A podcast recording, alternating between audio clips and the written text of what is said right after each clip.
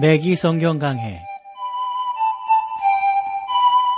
Thru the Bible 제공으로 창세기부터 요한계시록까지 강해한 맥기 목사님의 강해 설교를 보내드리는 맥기 성경 강해 오늘도 목동제일교회 김성근 목사님께서 말씀을 전해주시겠습니다.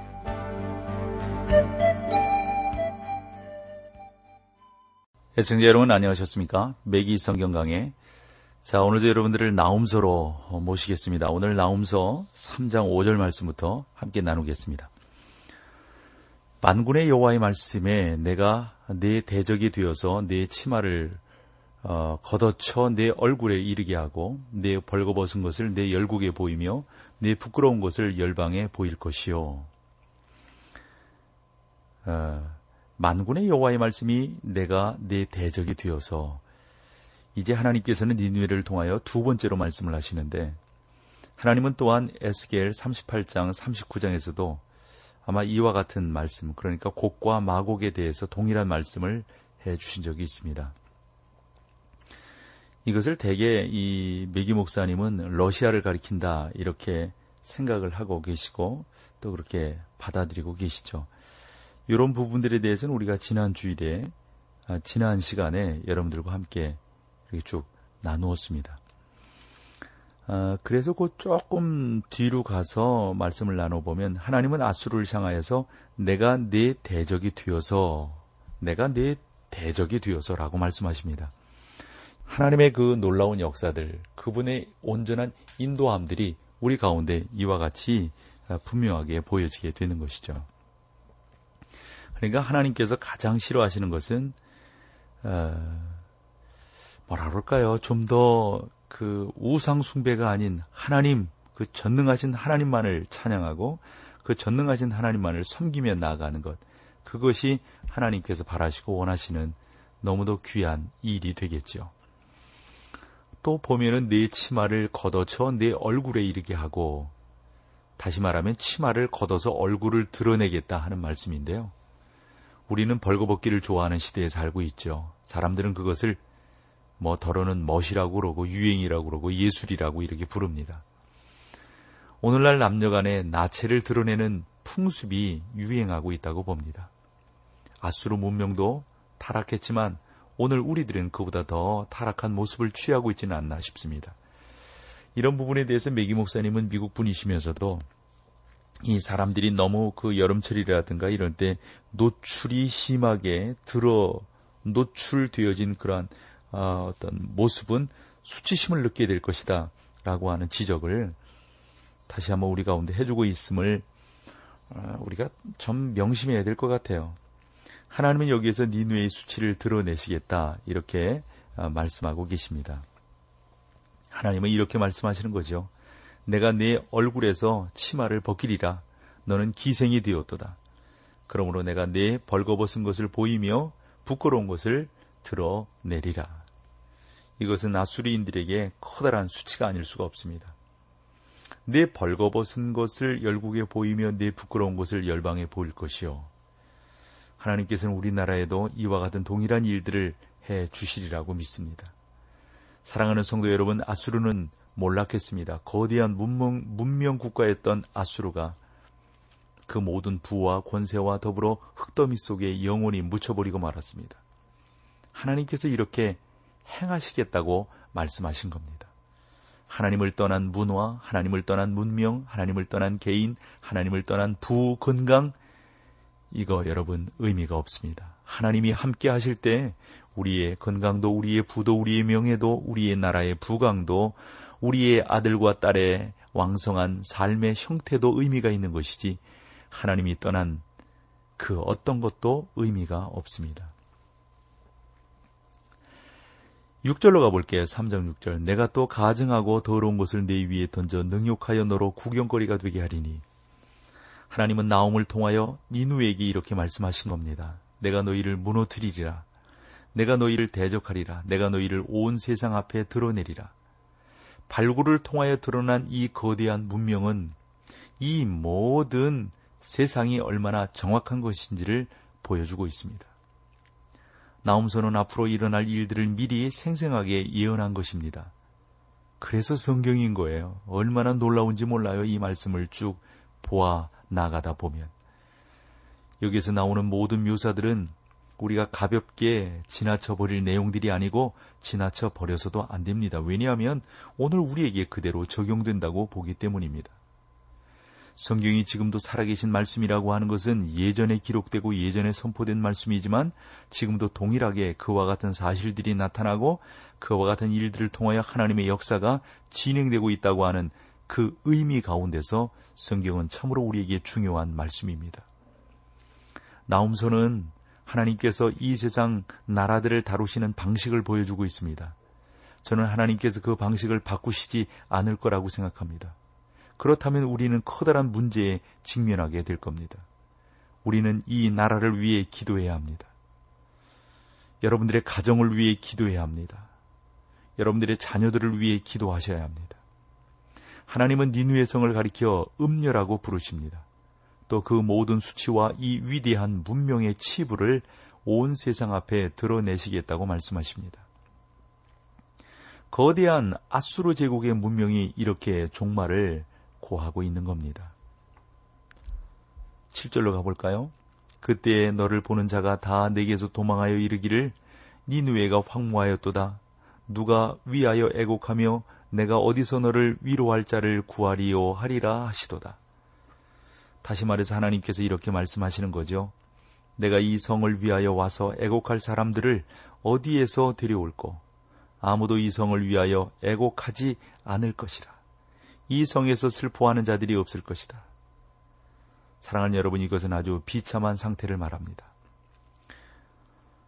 어, 참 그런 면에서 우리가 다시 한번 주의 말씀 가운데 온전한 은혜를 소망하며 나가야 되는데 몇몇 장의 그 내용들을 보면 그동안 에, 참 하나님께서 얼마나 많이 참으셨겠는가 하는 생각을 제 나름대로 이렇게 해보게 됩니다.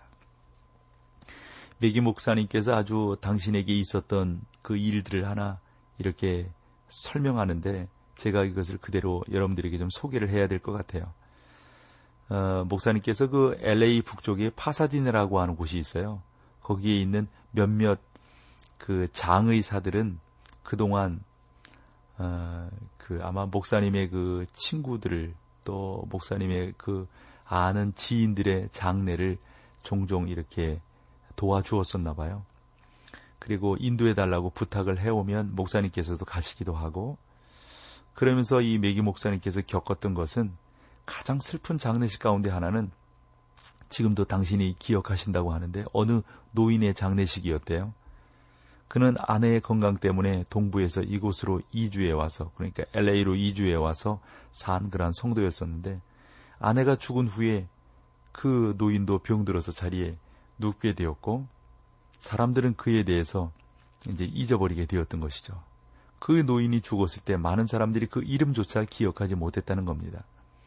그래서 이 메기 목사님이 장례식을 치르기 위해서 그곳에 갔을 때 아무도 없었다는 거죠. 아무도 그 장례식에 찾아 나오지 않았다는 겁니다. 이것은 메기 목사님에겐 아주 큰 슬픔이었다는 겁니다. 목사님은 장례를 잘 알고 있었고 또 그 장의사도 알고 있었고 그분도 알고 있었는데 그래서 이렇게 말을 했다는 거예요. 가서 당신들의 일꾼을 모두 불러 주십시오. 이제 장례 예배를 드려야 하겠습니다. 그는 사람들을 데리고 왔습니다. 수십 명의 사람들이 모였습니다. 메기 목사님은 그리스도인들을 위한 소망과 복음의 메시지를 그곳에서 전하셨다는 거죠. 그래서 수십 명이 모였는데 그곳에서 쭉 메시지를 이제 말씀하는 거예요. 예수님께서 우리의 죄를 위하여 죽으셨다가 우리의 칭의를 위하여 다시 살아나셨습니다. 라고 말한 그 말씀을 이렇게 하셨다는 거죠. 그 자체가 사람들에게 크게 아, 용기가 되었다는 겁니다.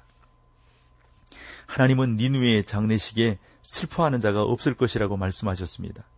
나오면 니누에가 멸망했을 때 온 세상이 즐거워하리라고 예언을 하고 있습니다. 과연 니누에가 멸망했을 때 온 세상 나라들이 기뻐하고 즐거워한 것이 맞는 건가요? 하나님께서 나옴을 통하여 이렇게 예언하셨을 때 아무도 믿지 않았단 말이죠. 그러나 하나님께서 말씀하신 그대로 이루어지고 성취가 되었습니다. 8절을 볼까요? 내가 어찌 노아몬보다 낫겠으며 그가 강들 사이에 있으므로 물이 들렸으니 바다가 성루가 되었고 바다가 성벽이 되었으며 내가 어찌 노아몬보다 나게 여기 노아몬은 소위 상류 애굽의 거대한 수도 테벨로로 알려진 곳입니다. 그래서 소선지서에서 이쪽 연구해 보면 찰스 파인버그 박사의 책이 아주 유익한데요. 어, 그는 그의 저서에서 요나, 미가, 나움 뭐 이런 어, 내용들을 쭉 하면서 노아몬에 관한 설명을 인용하고 있습니다. 그러니까 노아몬은 아, 바로의 제 18왕조에서 20왕조까지 수도였다는 거죠. 노아몬은 헬라인들과 로마인들이 감탄했던 건축물들을 자랑을 했다고 그래요.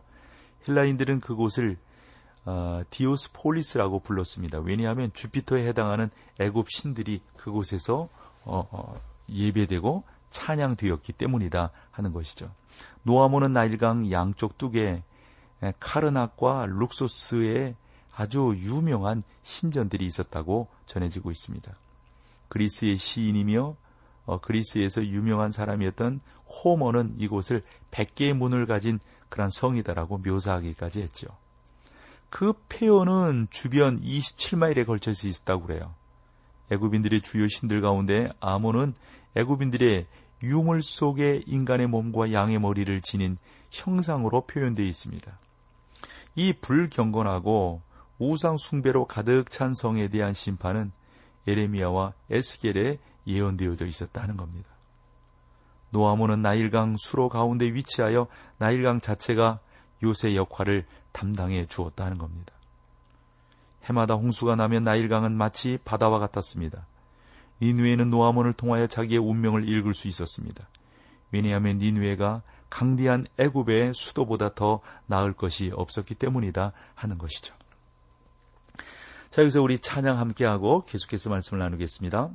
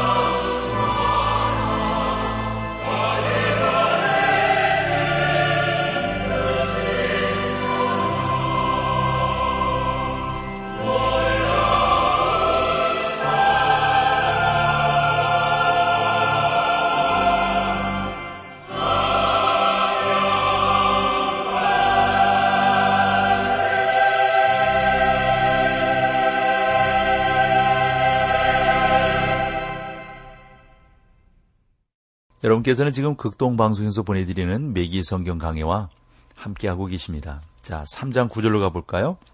구스와 애굽이 그 힘이 되어 한이 없었고 붓과 루빔이 그의 돕는 자가 되었으나 이 도시들은 테벳 주변에 있는 동맹자들이었는데요. 한때 애굽의 수도였던 테벳은 결코 무너지지 않을 것처럼 사람들에게 보였다는 거죠. 왜냐하면요, 양쪽에 커다란 사막이 있고 나일강에 이 둘러 쳐져 있어가지고 북쪽과 남쪽에 동맹자들이 또한 있었어요. 그래서 누구도 감히 이 애굽의 수도였던 테벳을 침범할 수 없었다는 거죠. 그래서 사람들이 생각했죠. 누가 저기를 침범할 수 있겠느냐. 그런데 아수리인들이 테베를 점령을 했습니다. 이번에는 아수리인들이 자기들을 대적할 적이 없다고 생각을 했는데 그게 그렇게 되나요? 아수르도 지금 멸망을 하고 있습니다. 사랑하는 성도 여러분, 하나님의 때가 되면 우리는 멸망하게 될 것입니다.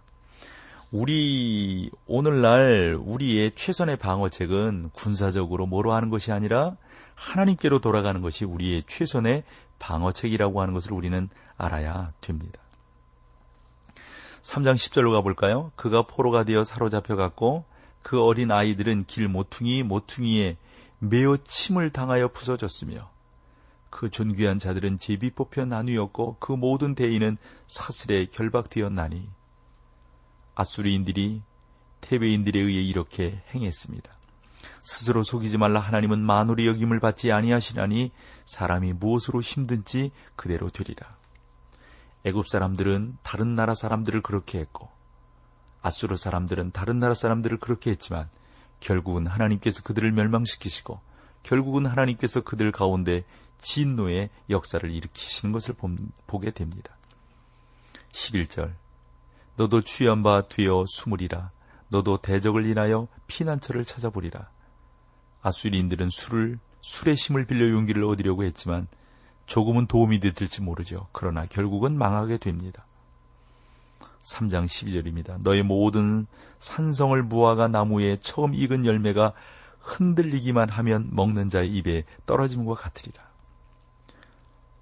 우리들의 마당에도 무화과 나무가 있습니다. 열매가 익으면 가지를 건드리지만 땅에 떨어집니다. 나오면 여기에서 니누에 대하여 그 무화과 열매처럼 우수수 떨어지리라고 말씀하고 있습니다. 너의 모든 무기들이 그 무화과 열매와 같으리라. 원수들이 쳐들어오면 그 모든 무기들을 꺾어버릴 것이라. 13절을 볼까요? 너의 중장전들은 여인 같고 너의 땅의 성문들은 너의 대적 앞에 넓게 열리고 빗장들은 불에 탔도다. 저는 여기에서 남자들이 마치 여인들처럼 행동했다 하는 그 사상이 나타나고 있다고 믿습니다. 그 사람들은 아주 여자다웠던 거죠. 또 이 구절은 여인들이 실제로 권위를 가지는 위치에 있었다는 사실을 의미하고 있습니다. 솔직히 말해서 저는 하나님께서 오늘날 여성 해방 운동을 지지하지 않으신다고 생각을 합니다. 저는 지금도 사랑하는 여인의 위치는 가정에 있다고 믿습니다. 이 메기 목사님이 이런 면에서 어, 참 우리와 생각을 많이 달리하고 있습니다.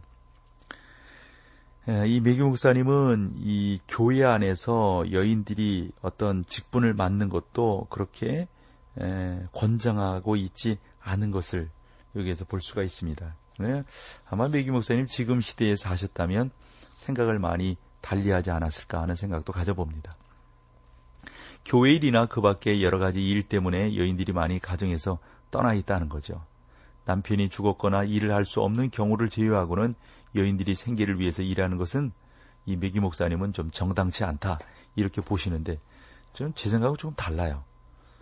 어, 참 그런 면에서 요즘 시대와 참 많은 생각들을 달리하고 있는 것을 우리가 볼 수가 있습니다.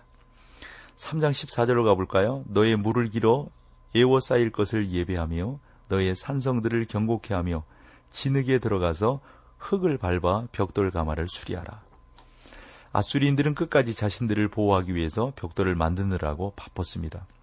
그들은 물을 뜨겁게 하여 성벽 꼭대기로 운반을 했죠. 그리고 그 뜨거운 물을 성벽을 기어오르는 사람들 위에 부었습니다. 성벽을 오르다가 뜨거운 물벼락을 맞은 사람은 바닥에 떨어져 틀림없이 죽었을 거죠. 15절입니다. 거기서 불이 너를 삼키며 칼이 너를 베기를 늑새 먹는 것 같이 하리라. 내가 내가 늑같이 스스로 많게 할지어다. 내가 메뚜기같이 스스로 많이 할지어다. 나오면 그들의 원병을 데리고 오려고 노력할 것이라고 예언하는데 그러나 그 원병도 아무런 도움이 되지 못합니다. 3장 16절입니다. 내가 내 상고를 하늘의 별보다 많게 하였으나 황충이 날개를 펴서 날아감과 같고 해마다 그들의 국가적인 부가 증가했습니다. 왜냐하면 그들이 훌륭한 상인들이었기 때문에 그렇습니다. 그러나 그 모든 번영이 끝날 것입니다. 3장 17절 너의 방백은 메뚜기 같고 너의 대장은 큰 메뚜기 때가 추운 날에는 울타리에 깃들였다가 해가 뜨면 날아감과 같으니 그 있을 곳을 알 수 없도다. 멸망의 순간이 다가왔을 때 그 지도자들은 어떻게 해서든지 도망치려고 했다는 겁니다. 3장 16절입니다. 아수르 왕이여 내 목자가 자고 내 귀족은 누워 쉬며 내 백성은 산들에 흩어지나 그들을 모을 사람이 없도다. 아수리의 통치력은 더 이상 그 국가들을 이끌어가려는 시도를 할 수 없을 만큼 부패하였습니다. 내 말을 오해하지 않으리라고 생각합니다. 왜냐하면 특정한 정당 편에 서서 말하고 있지 않기 때문입니다. 하나님께서 이 나라를 일으켜 가시는데 진정으로 하나님께서 저는 이 나라를 이끌어 가시고 이 나라를 붙드시리라고 저는 믿습니다. 여러분 우리가 그런 면에서 다시 한번 하나님께로 돌아가는 것이 살 길이지 우리가 방벽을 높이 세우고 군대가 우리를 도와주는 것이 우리의 살 길이 아니다라고 하는 것을 다시 한번 여러분과 나누기를 소망합니다. 온전히 하나님의 말씀만이 우리를 살리시고 온전히 하나님의 역사만이 우리를 이끌어 가신다고 하는 사실 앞에 우리가 좀 더 담대해야 될 줄로 믿습니다. 해서 본장에서 하나님이 아수리에 관하여 지적하는 사실은 아마도 현대를 살아가고 있는 모든 나라들 가운데 그대로 적용되리라고 믿습니다. 그러나 오늘날 우리가 하나님의 말씀에 귀를 기울이고 있지 않다고 하는 사실이 너무도 안타까운 것이죠. 우리나라의 지도력이 산산이 부서지고 우리나라의 힘과 능력이 이 땅에서 마치 모리알처럼 흩어지게 되면 그때서 사람들은 깨닫게 될 겁니다. 오직 하나님만이 영원하시고 오직 하나님만이 우리를 지키시고 인도하시는 분이시다라고 하는 것을 깨닫게 되리라고 봅니다. 하나님께서 닌웨를 향하여 마지막으로 하신 말씀에 귀를 기울여 볼 수 있기를 소망합니다. 하나님은 단호함과 확고한 그러한 의지를 갖고 말씀하십니다. 이것은 우리의 머리털이 설 만큼 두려운 말씀이 아닐 수 없습니다. 3장 19절입니다.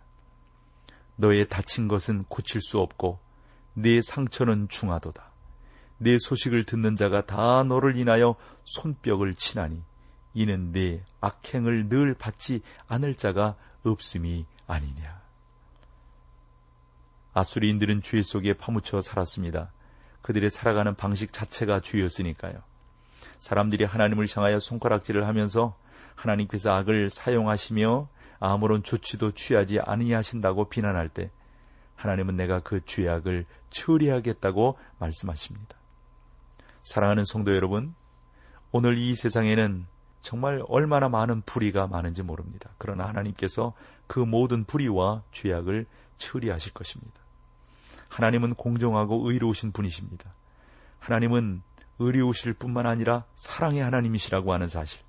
그래서 하나님께서는 니누에를 멸하여 마치 설거지를 하듯이 깨끗이 쓸어버리실 때에도 여전히 사랑의 마음을 갖고 그 백성 가운데서 구원할 자들을 구원하시는 하나님이신 것을 우리가 깨닫게 됩니다.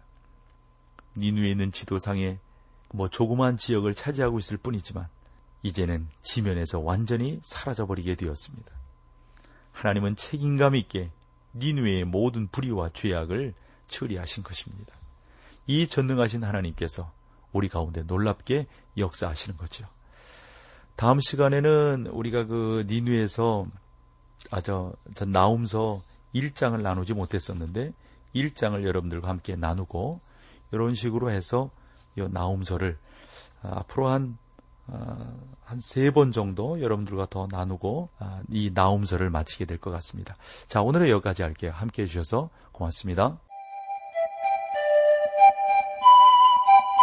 맥기 성경 강해 지금까지 Thru the Bible 제공으로 창세기부터 요한계시록까지 강해한 매기 목사님의 강해 설교를 목동제일교회 김성근 목사님께서 전해주셨습니다. 이 시간 방송 들으시고 청취 소감을 보내주신 분께는 나침반 출판사에서 신앙서적을 보내드립니다.